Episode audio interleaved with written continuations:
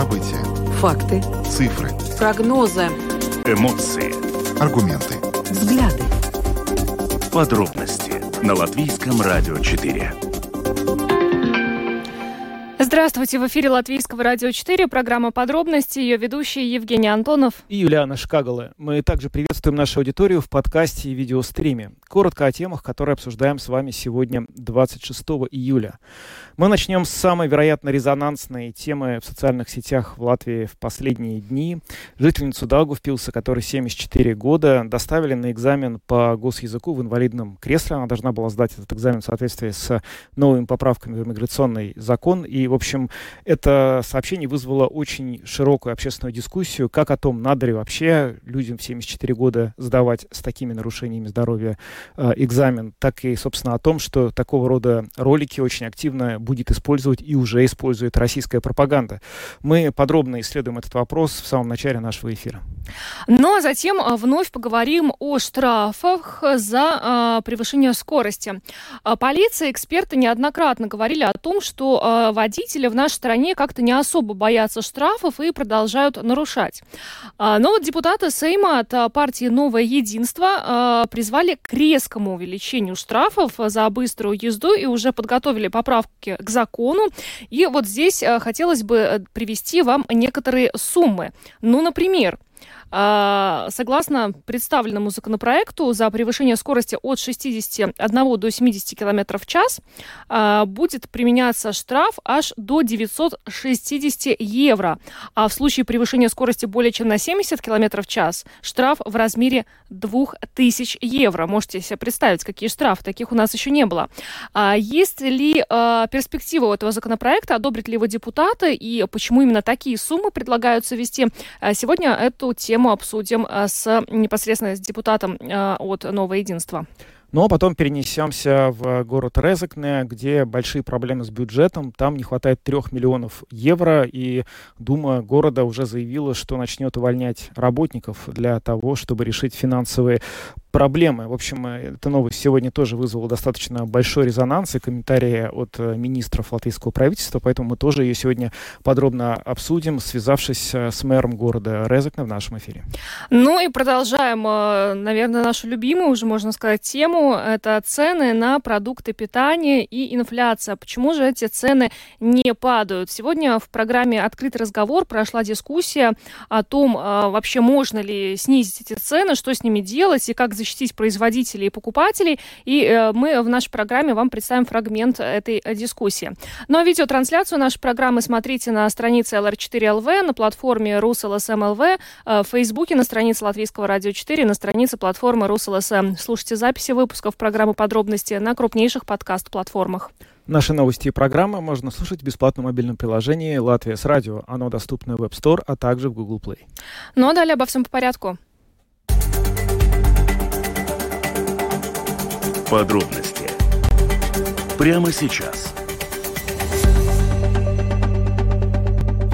Программа подробности на Латвийском радио 4 кадры видеозаписи, на которой 74-летняя жительница Дауга впился на инвалидном кресле. Ее вносят э, в подъезд, где она должна сдавать экзамен по госязыку. Буквально обошли весь э, латвийский интернет и вызвали огромный резонанс.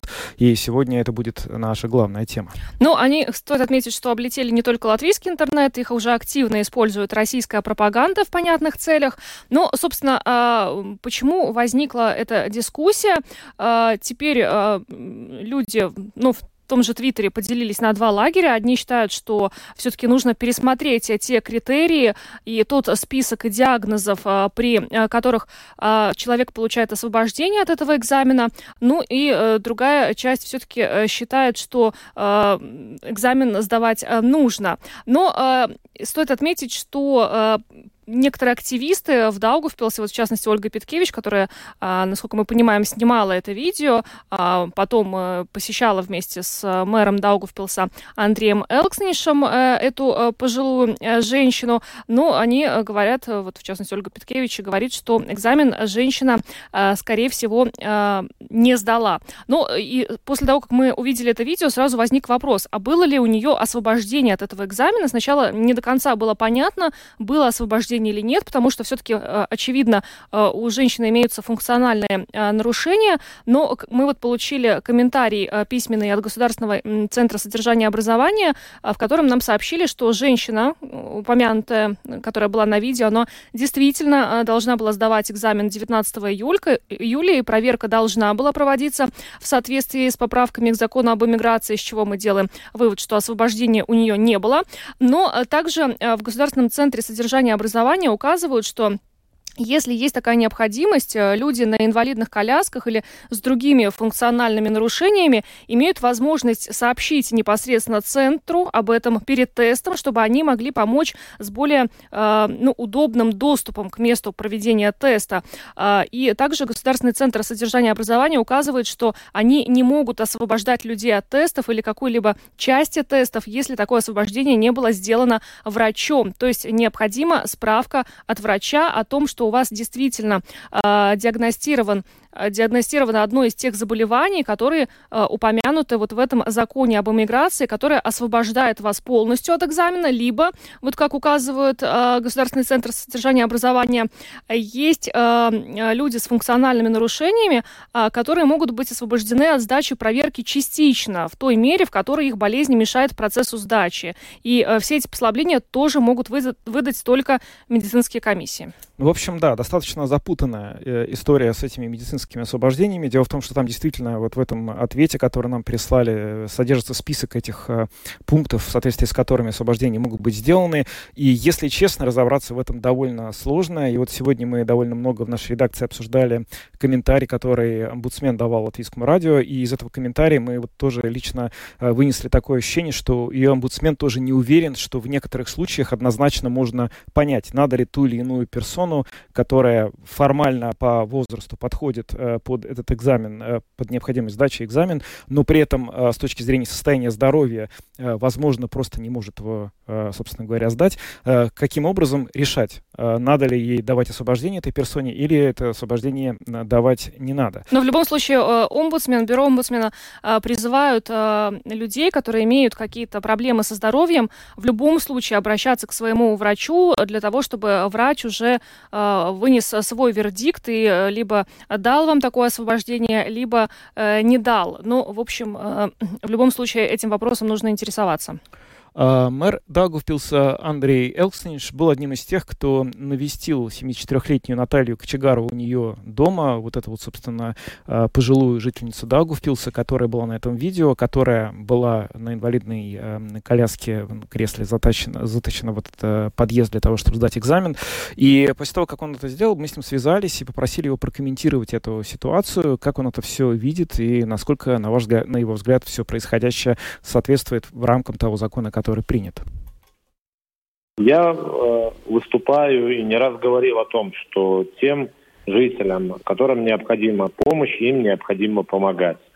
Э, заку, э, ограничения в иммиграционном законе, которые приняты, в моем понимании, не соответствуют Конституции, и по данному факту в Конституционном суде возбуждено дело.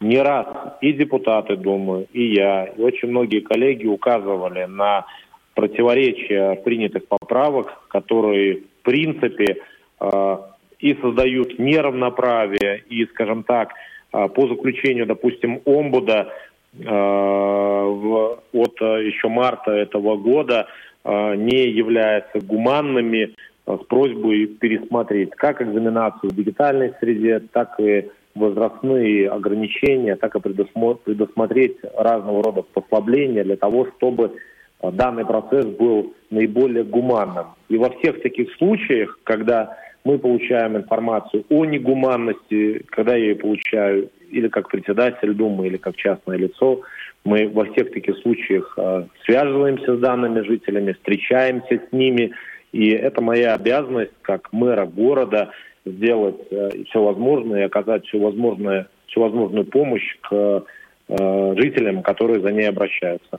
Что касается конкретного случая, то в моем понимании, если публичность данной ситуации, э, проблематика данной ситуации, отсутствие гуманизма э, до сегодняшнего дня к данной ситуации после публикации привело к тому, что наконец-то на данного человека, на данную судьбу данного человека, наши государственные службы обратили внимание, значит, э, по сути, и мы все вместе и по отдельности добились правового и гуманного результата. А то, почему человека сначала вызвали на экзаменацию и только сегодня начинают беседовать э, о том, что должно было быть освобождение, хотя еще никто, наверное, с ним не ознакомился, вот, э, и, наверное, решение такого освобождения еще даже и не принято, то я, конечно же, попросил бы нас, наши службы такое решение принять и э, э, как сказать, вода камень точит, э, такими решениями не допускать э, несоблюдения прав человека,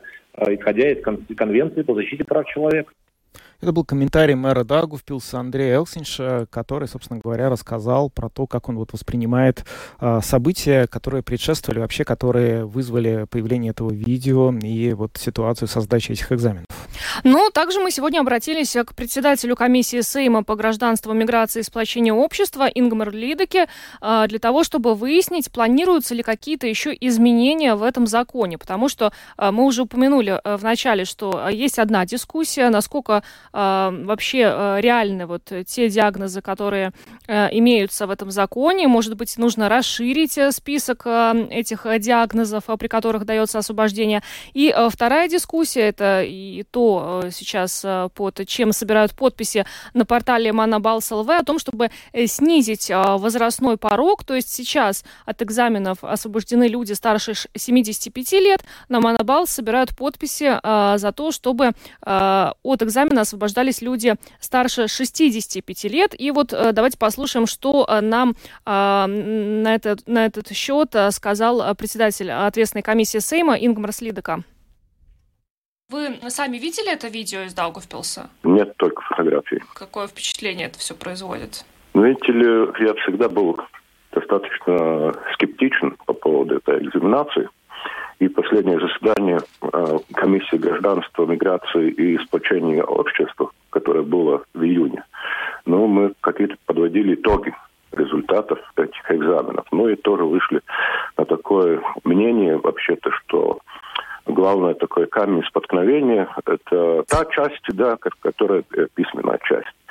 Но э, мы не обсуждали вопросы инвалидности и так далее, да. Но я вообще-то скептик.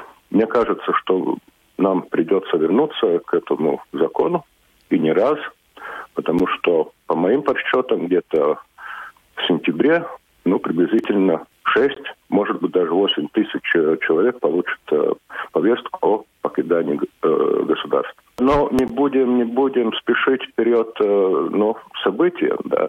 И надо сейчас, наверное, в конце августа подвести итоги результатов экзаменов и вообще-то интереса людей об этом экзамене. И тоже, в том числе и какой интерес о временных видно жительств получения. Да? То есть два варианта, или получить это право жителя, постоянного жителя Европы, или э, временное вид на жительство, которое получить можно, не сдавая экзамен.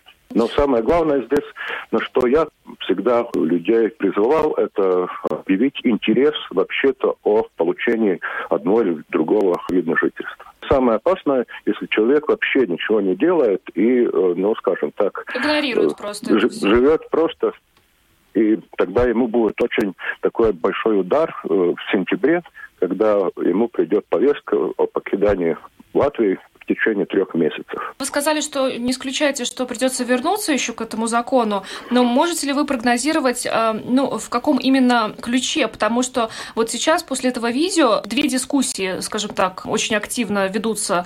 Э, первое – это насколько прописанные в законе критерии освобождения от экзамена соответствуют реальности и нужно ли их менять. Вот это как раз то, что касается упомянутого мною видео, да, потому что женщина в инвалидном кресле, но получается, что по закону она не попадает под это освобождение. Это вот первый такой вот виток дискуссии, нужно ли менять эти критерии. И второй виток, вот это то, под чем сейчас собирают подписи на Монобалс ЛВ, о том, чтобы снизить возраст, в котором нужно сдавать экзамен, то есть снизить э, возраст до 65 лет вместо нынешних 75. Вот можете ли вы прогнозировать, что придется возвращаться к этому закону э, вот в контексте вот упомянутых вот этих мною э, двух дискуссий? Или какие-то другие могут быть варианты? Я это не исключаю. Но еще вдобавок шла дискуссия о том, что все-таки признать и те документы сдачи экзамена латышского языка, которые датируются ну, ранним периодом. Ну, например, человеку было 50 лет, он где-то, ну, скажем так, в 2000 году сдал экзамен, скажем, на, на, на даже знание там уровня Б, ну, это сейчас не признается. Этот человек должен сейчас доказывать свои знания латышского языка. Но ему уже намного больше лет уже голова не так работает. И главное, что у престарелых людей у них э, ну, большой уровень стресса при экзаменации. Но это, наверное, надо все-таки прислушиваться к мнению специалистов, медиков, педагогов и так далее. Да? Сейчас сказать, что надо там менять, я не знаю. Может быть, ничего не надо менять. Но это не решение той комиссии, которой руковожу я. Это все-таки будет решение э, комиссии внутренних дел и обороны, которой руководит э, господин Бергманес. Да? Э, но одно я могу сказать, что я уже организую свою комиссию, то есть комиссию гражданства, миграции и сплочения общества, в поездку в Даугавпилс. Это где-то середина сентября, но сейчас идет организационная работа, ну, то есть посмотреть на местах, поговорить с людьми, на местах. У вас сейчас не складывается впечатление, что сейчас вот идет реализация закона, который может быть, ну нельзя сказать сырой, но продуман не до конца. Может быть, его нужно было сначала довести до ума и, и только потом воплощать в жизнь? Ну, во-первых, я тогда не был еще депутатом Сейма, когда в сентябре был принят этот закон, да. Мое личное мнение, что действительно закон был трудно выполним, Мое мнение, что вот надо было э, постепенно, постепенно вводить э, новые правила, то есть сдача экзамена и так далее, и так далее, по истечению срока годности. Это было тогда э, в течение пяти лет, плавно, без шума, без стресса, без волнений можно было спокойно все это сделать. Потому что большая проблема и в том, что медики, которые выдают э, справку, что человек не может сдавать экзамен, да, они тоже, эти медики, они почти недоступны. Их очень мало. И там очереди уже длинными-длинными месяцами. Да. Сейчас это видео вот с этой женщиной в Даугавпилсе набрало в одном только ТикТоке около двух миллионов просмотров. И его очень активно использует российская пропаганда. Можете, наверное, себе представить, как они это делают.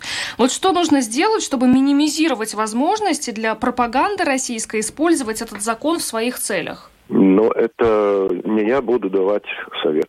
Но я только могу догадываться, как будет использовать э, в целях пропаганды – вот первой повесткой, которая э, придет людям о покидании Латвии. Ингмар Слидока, председатель комиссии Сейма по гражданству, миграции и сплочению общества, прокомментировал нам э, вот это видео, которое вызвало широкий общественный резонанс. Но э, вот самое главное, э, что нужно э, вынести из того, что господин Лидока сказал, это то, что э, он считает, что все-таки депутаты вернутся к этому закону, и, э, возможно, он не исключает, э, что э, работа может вестись в трех направлениях. Это вот уже упомянутый список э, диагнозов, э, это э, возрастной порог.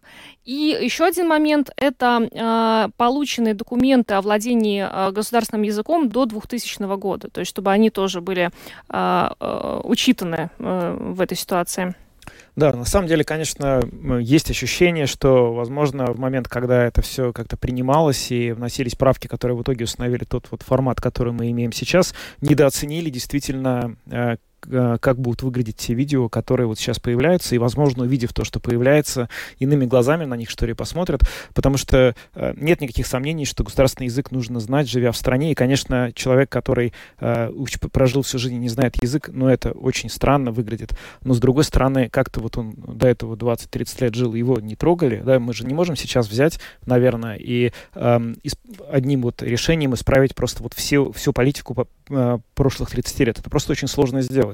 Поэтому, наверное, вот э, сейчас действительно после того, как в сентябре Сейм э, вернется на, на, к своим заседаниям, там будет новая дискуссия, и, возможно, какие-то решения будут приняты, которые внесут коррективы в этот порядок и просто сделают э, вот то, что сейчас происходит, ну, каким-то более цивилизованным образом. Идем дальше. Самые важные темы дня. Подробности – Продолжаем программу подробности на Латвийском радио 4 и будем говорить э, о штрафах за превышение скорости на дорогах нашей страны. К сожалению, мы неоднократно уже вместе с экспертами и э, представителями государственной полиции говорили о том, что, ну, так уж получается, что наших водителей э, штрафы не всегда пугают, и они продолжают превышать скорость. Но вот депутаты Сейма от партии «Новое единство» подготовили поправки к закону о дорожном движении, которые предусматривают, ну, достаточно резкое увеличение штрафов за быструю езду.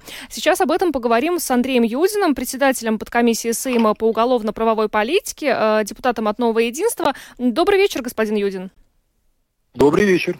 Ну вот мы смотрим на э, те э, суммы, э, которые вот фигурируют э, к, э, в предложении нового единства. Достаточно, я вам скажу, ну, впечатляюще это все выглядит. То есть 960 евро, 1400, 2000 даже евро штраф. Ну, как думаете, это действительно э, может э, помочь э, в ситуации, когда водителей штрафы зачастую не пугали раньше? Я думаю, что начать надо не с сумм, а с нарушения и нарушения плюс 70 километров. То есть это означает, что машина почти не едет, а летит. То есть мы говорим о таких нарушениях. Плюс 70 километров. То есть это те случаи, когда 200 километров в час едут за городом. Может быть, на, там, где можно 50, едут э, 130. То есть это очень серьезные нарушения. И понятно, что только наказание проблему не решат, но мы видим, что и действующие наказания 400 и более евро, которые сегодня можно применять, они, к сожалению, не останавливают. В прошлом году было наказано за превышение плюс 60 516 э, водителей. То есть мы пытаемся решить проблему, э, понимая, что, ну, конечно, здесь э, это только один из инструментов. То есть надежда большая на то, что люди будут более ответственно подходить к вождению транспортных средств, будут думать, задумываться и не подвергать опасности свою жизнь, жизнь своих пассажиров и людей, которые едут в других транспортных средствах.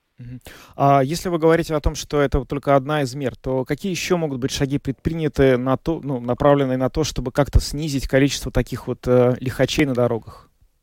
Ну, вторая мера, она здесь же в этом законе прописана, только на нее, не, может быть, не обращают внимания. Э, на сегодняшний момент э, э наказание, которое, второе наказание следует, это запрет на управление транспортным средством. То есть там 6 месяцев, 12 месяцев. Это означает, что человек не имеет возможности ехать, через 12 месяцев он получает права обратно.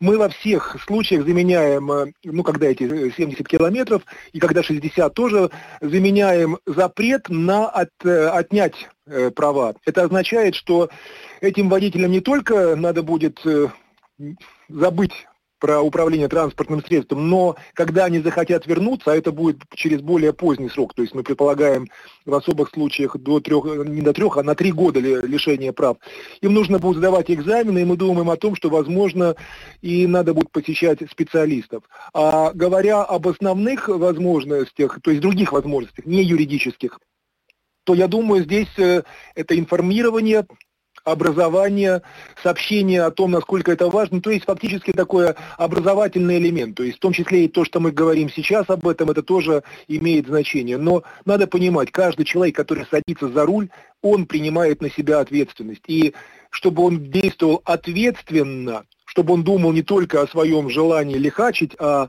думал о рисках. Об этом нужно говорить с водителями, то есть это вопрос э, к автошколам, которые готовят будущих водителей, это вопрос к ЦСДД, который занимается э, в том числе и информационными э, программами, и это вопросы к медиям, которые тоже могут участвовать в процессе.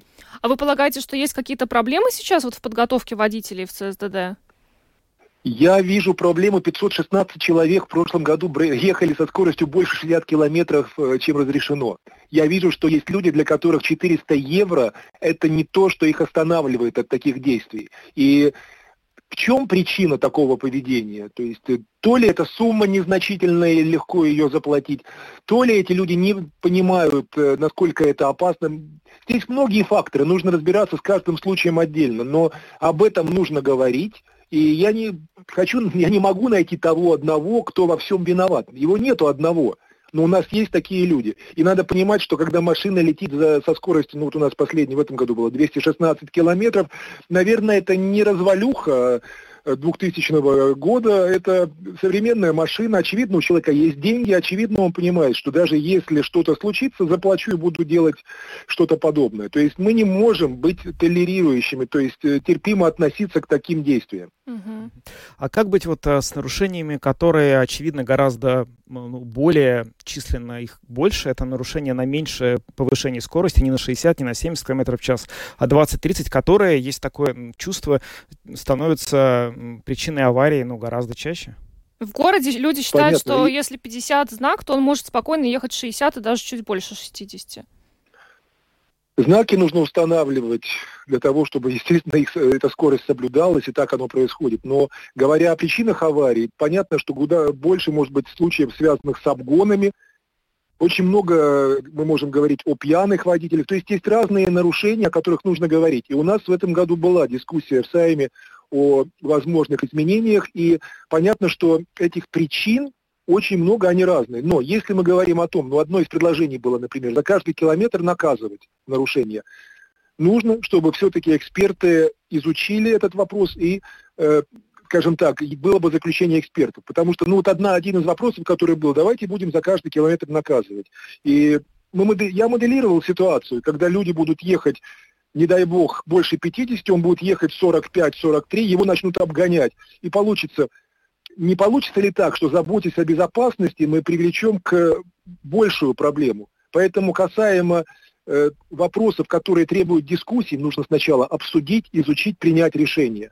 Если же мы говорим о том проекте, который был вчера э, внесен на рассмотрение, то мне кажется, езда со скоростью 180-200 километров здесь очевидно и однозначно. Поэтому мы этот вопрос предлагаем решить но все остальные вопросы не теряют свою значимость. Это касаемо обгонов, касаемо небольшого нарушения, ну, относительно, скажем, 5-10 километров. Один из вопросов, да, достаточно ли, скажем, предупреждения, есть такое наказание, предупреждение в этих случаях. То есть это все будет продолжаться э, будет продолжено обсуждение. Угу. А может быть, в таком случае, ну, для того, чтобы эти меры э, были еще, ну, так скажем, эффективнее, э, нужно подумать о том, чтобы установить в Латвии еще больше фоторадаров, потому что сейчас, ну, выглядит, что водители, они примерно, ну, вот помнят, знают, где установлены эти радары, а, ну, в тех участках, где их нет, э, ну, начинаются, начинаются вот эти гонки до 200 километров в час. Я думаю, что, во-первых, э, я с вами согласен, радаров должно быть больше. Во-вторых, э, есть, ну, мы знаем, есть радары, которые фиксируют э, момент нарушения, есть те, которые рассчитывают среднюю скорость. Я вижу перспективу для этих радаров. То есть, если на трассе стоят два радара, он сфотографировал во время въезда на данный участок, сфотографировал во время выезда, рассчитал среднюю скорость.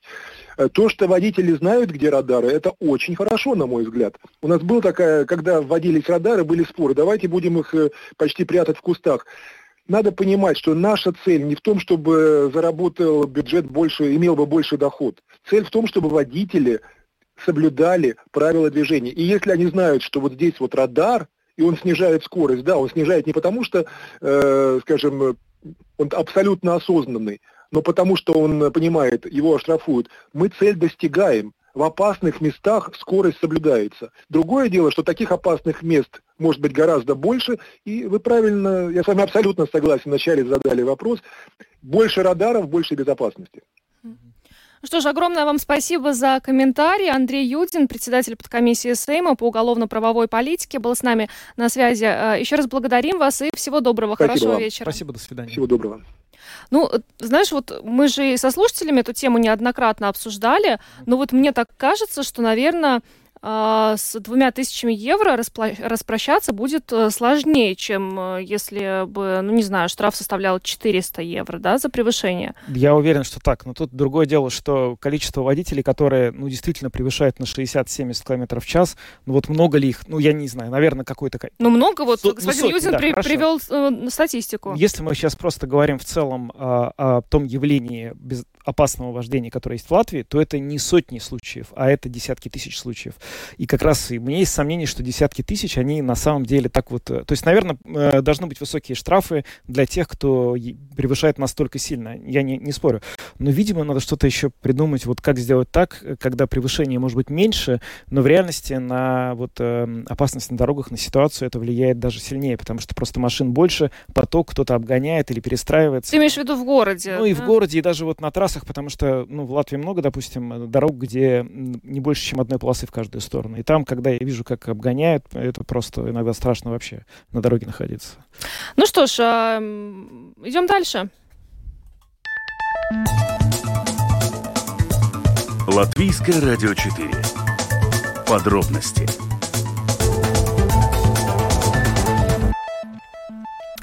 Резакнинская дума ради экономии средств намерена увольнять а, работников. А, Сегодня стало известно, что в бюджете города Резакна не хватает трех миллионов евро.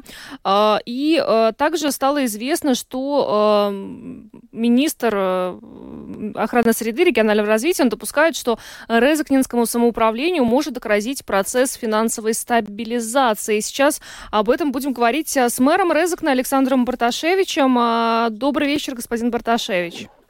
Добрый вечер. Ну, первый вопрос. Все-таки можете как-то немножко нас ввести в курс дела про вот этот дефицит э, бюджета 3 миллиона? Это какая-то ситуация внештатная или она регулярно происходящая? Как так все вышло? Не, ну понятно, что это внештатная ситуация, и связана она э, как бы и не только с ситуацией в городе Резаком, но и с общемировым, мировыми тенденциями, потому что э, если мы э, смотрим, э, как поменялись э, наши доходная и расходная часть в городском бюджете в 2023 году, то мы видим такую тенденцию, которая, я думаю, что ну, и в других городах, и в других самоуправлениях может э, открыться, это то, что э, очень э, серьезно, э, ну практически нет, начну, начну с э, доходов. Э, доходы наши э, остались э, в лучшем случае в самоуправлениях э, на том же уровне, но, допустим, Резок мы получили на миллион меньше.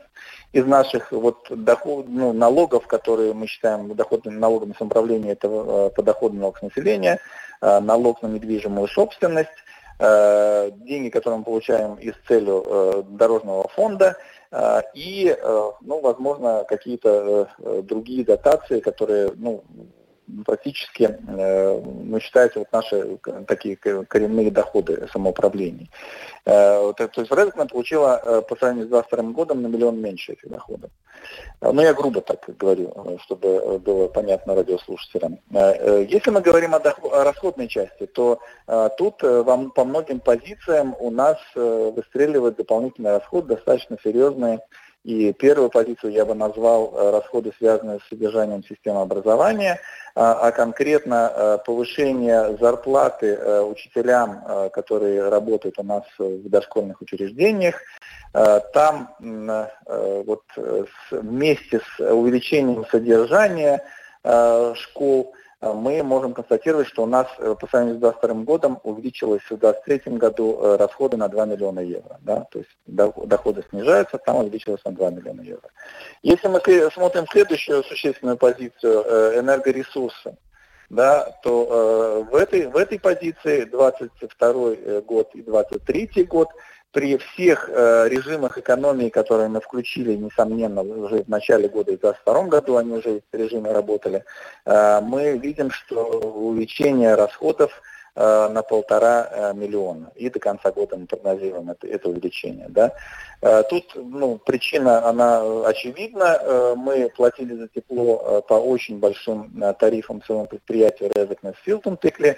Я не буду внедряться ну, в подробности, почему как бы, не, не сработала наша администрация Резекнес Филтон Тыкли достойным образом. Но тем не менее, мы платили 214 евро за мегаватт-час. Да? Все наши учреждения Э, наши предприятия, которые э, принадлежат самоуправлению, они э, платили достаточно большую сумму. И эта сумма больше на миллион по сравнению, даже на полтора миллиона, по сравнению с прошлым годом.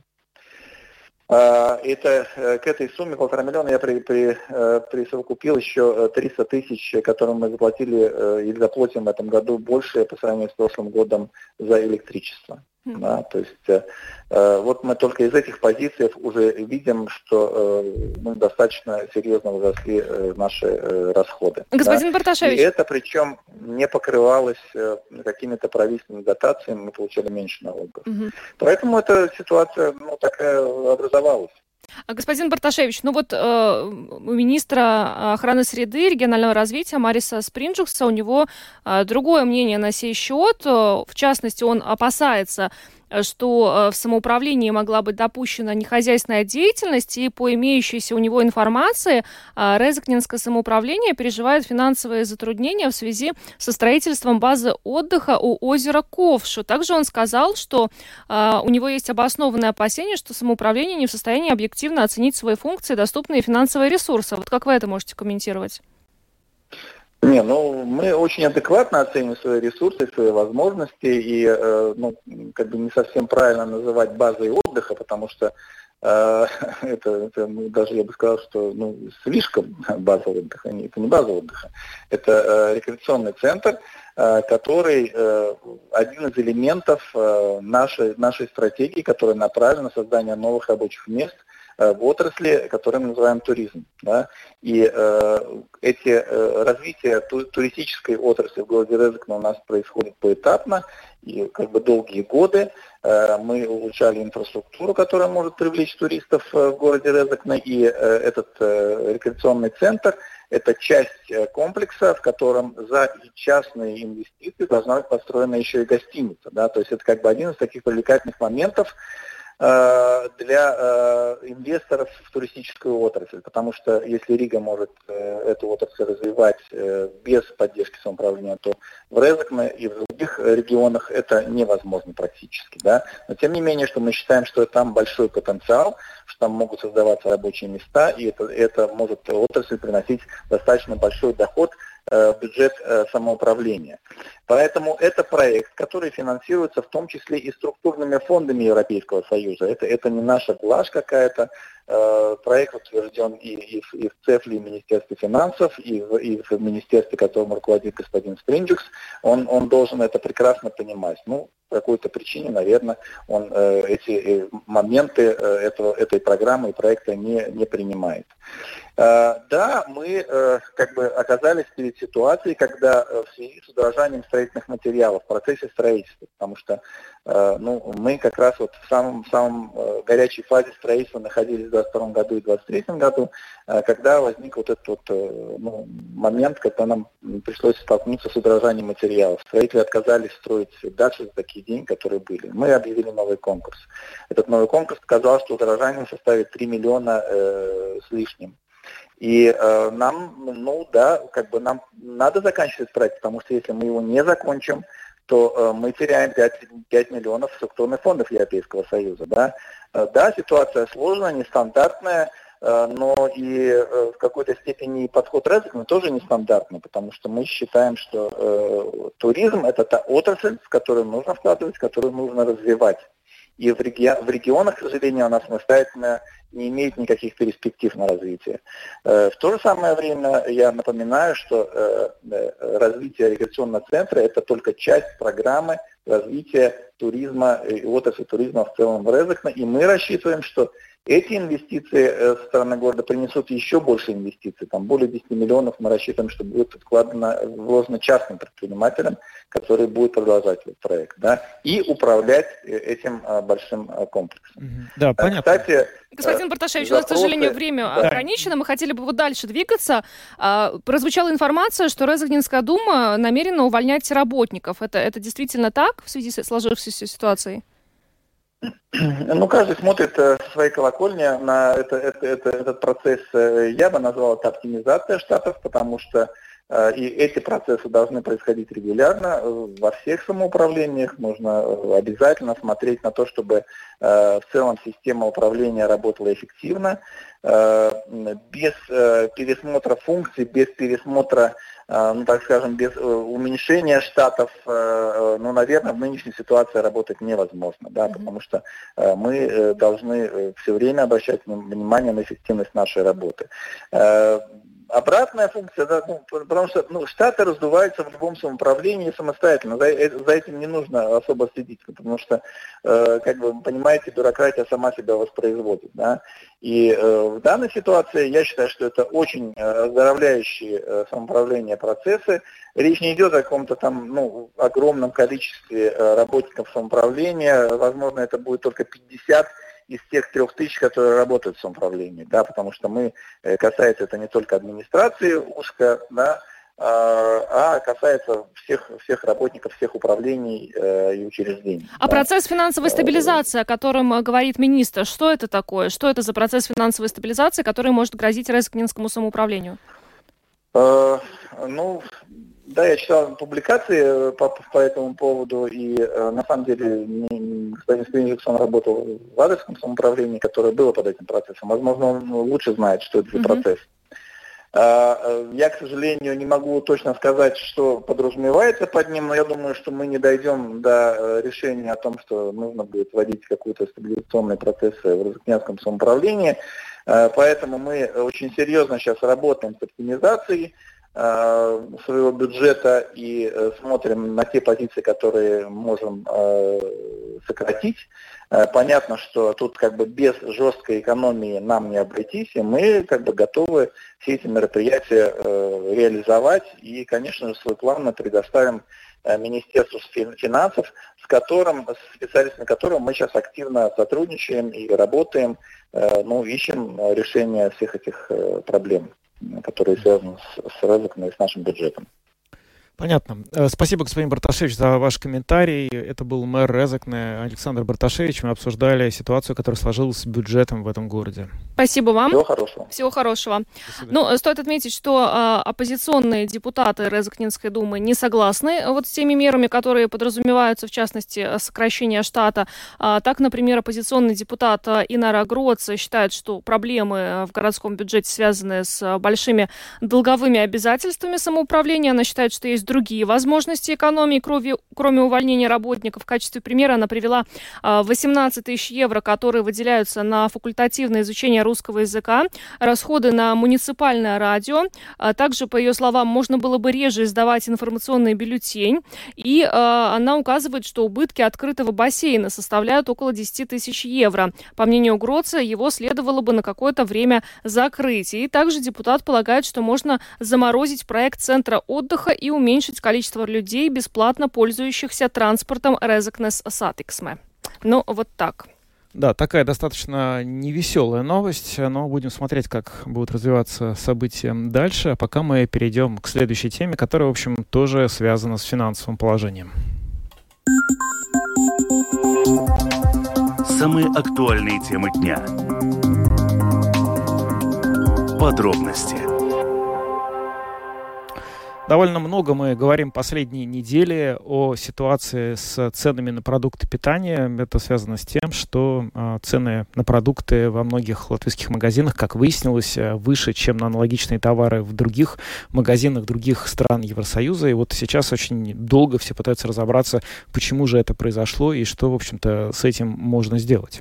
Сегодня дискуссия на эту тему состоялась в программе «Открытый разговор». А в ней э, принимали участие руководитель Федерации продовольственных предприятий Инара Шура, исполнительный директор Ассоциации торговцев продовольственными товарами Норис Крузитис и а, экс-руководитель а, Совета по конкуренции, депутат Сейма Скайдрита Абрама. Давайте послушаем, что они предлагают делать в сложившейся ситуации.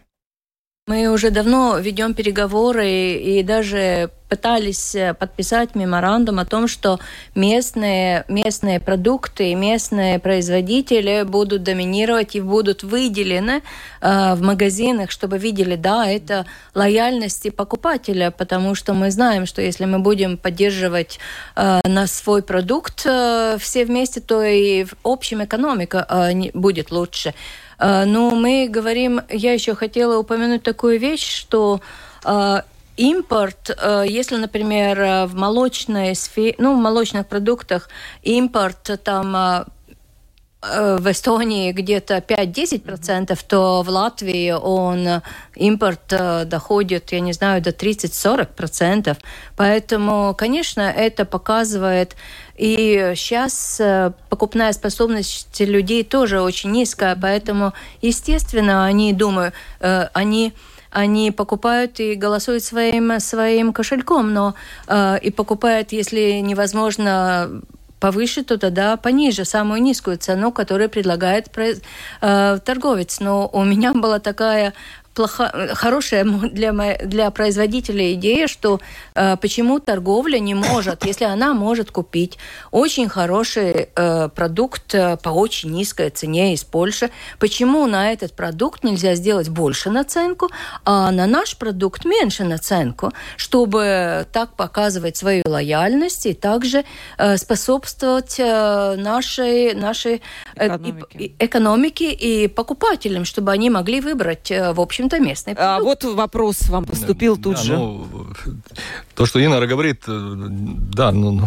это, это правда, да, но вопрос другой, что надо посмотреть очень так, а, а, опять тщательно. Латвийские торговцы заинтересованы продать именно латвийскую продукцию. А, и то, что Инара говорит, что есть сети, которые на латвийскую продукцию наценка ниже, чем примерно на ну, испанский сыр или французский. Есть такие ситуации. Но, конечно, есть очень большая у нас э, ну, процент людей, которые очень зависимы от ну, цены от цены. И здесь, конечно, надо искать все варианты, как э, достичь самую низкую цену.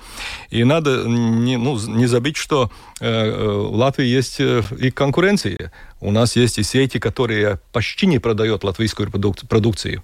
Это Lidl, да. Ну, я не хочу сказать конкретно кто, но вопрос, вопрос э, сети, конкур... У них кон... есть процент э, Сети конкурируют, конкурируют между собой. И здесь вопрос э, продукт производителей от Польши, конкурирует с, с производством да. Латвии, да.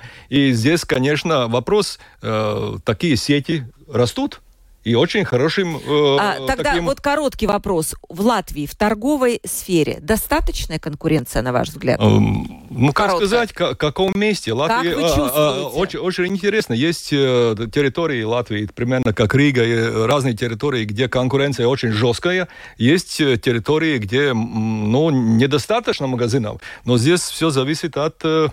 Э, обдзивотības, как это. Да, а, а, а, от того, насколько обжитой. Да, да, да и это... здесь вопрос, э, нет, э, есть смысл или нет в этом районе два магазина содерживать, это очень дорого, да. А. Нара, в Латвии достаточная конкуренция в торговой сфере? Вопрос. Как ваши ощущения? Вы знаете, я не могу на этот вопрос ответить. Это уже население становится меньше. Это чисто так думаешь. Э, строятся еще новые магазины. Вопрос, а кто там будет покупать? Или будет э, перетекать покупатель с одного магазина в другой? Ведь речь не будет... о количестве магазинов, а о количестве конкурентов на рынке. Да? Это разные вещи. Но у нас 8-10 сетей три, три, можем сказать, крупные. Лил еще не крупный, да, но Это максимум. Много? А 8 сетей, ну, если мы смотрим Германию, там тоже 10 сетей. Так же, да, примерно? Примерно, по, по, по, по, вы, да, по числу. Э, ну, надо опять э, как экономически смотреть. Концентрация довольно а, похожа, как в других странах, да, в западных странах. У нас, скажем, сейчас вот три самые большие сети, Риме, Максима, Lidl, я считаю, где-то, ну, это 60 плюс процентов mm-hmm. занимает. Очень многих странах такая, такая пропорция. Потом эти маленькие, ну, в общем, где-то 10 сетей в Латвии, да. Э, конечно, э, конкуренции никогда нету так, что слишком много. Чем больше качественной конкуренции, тем лучше. Но в Риге, конечно, мы тоже смотрели, как, э, ну, это с э, парадумы. Да, Люди идут привычки один потреб... магазин, другой э, сеть и смотрят, и не покупают. Вот, может, есть какая-то публика, которая говорит, нет, я только буду покупать э, в Риме или где-то только буду покупать в Lidl. Но принцип покупатель, латвийский покупатель, он ходит и смотрит, где акции, где какие-то дешевле, и, ну, которые чувствительны к этим ценам, да. Так что Э, тут было, да, вы спрашивали насчет эм, этого, ну, как, э, почему нету такой, ну, может, лояльности к местной продукции, да.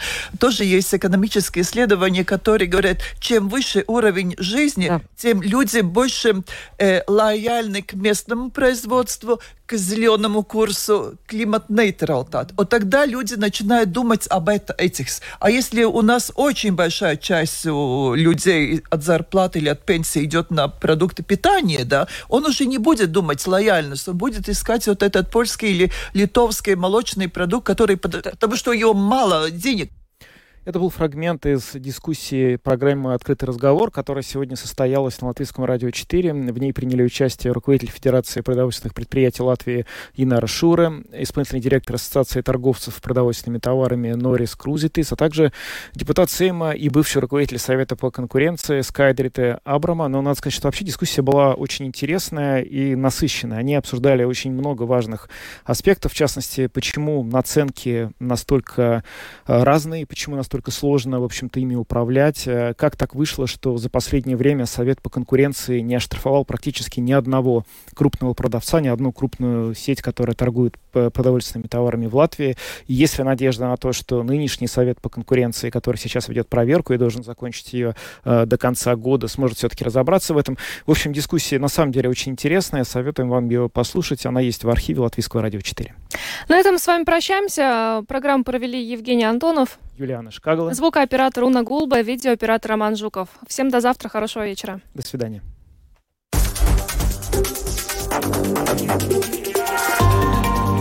Латвийское радио 4. Подробности по будням.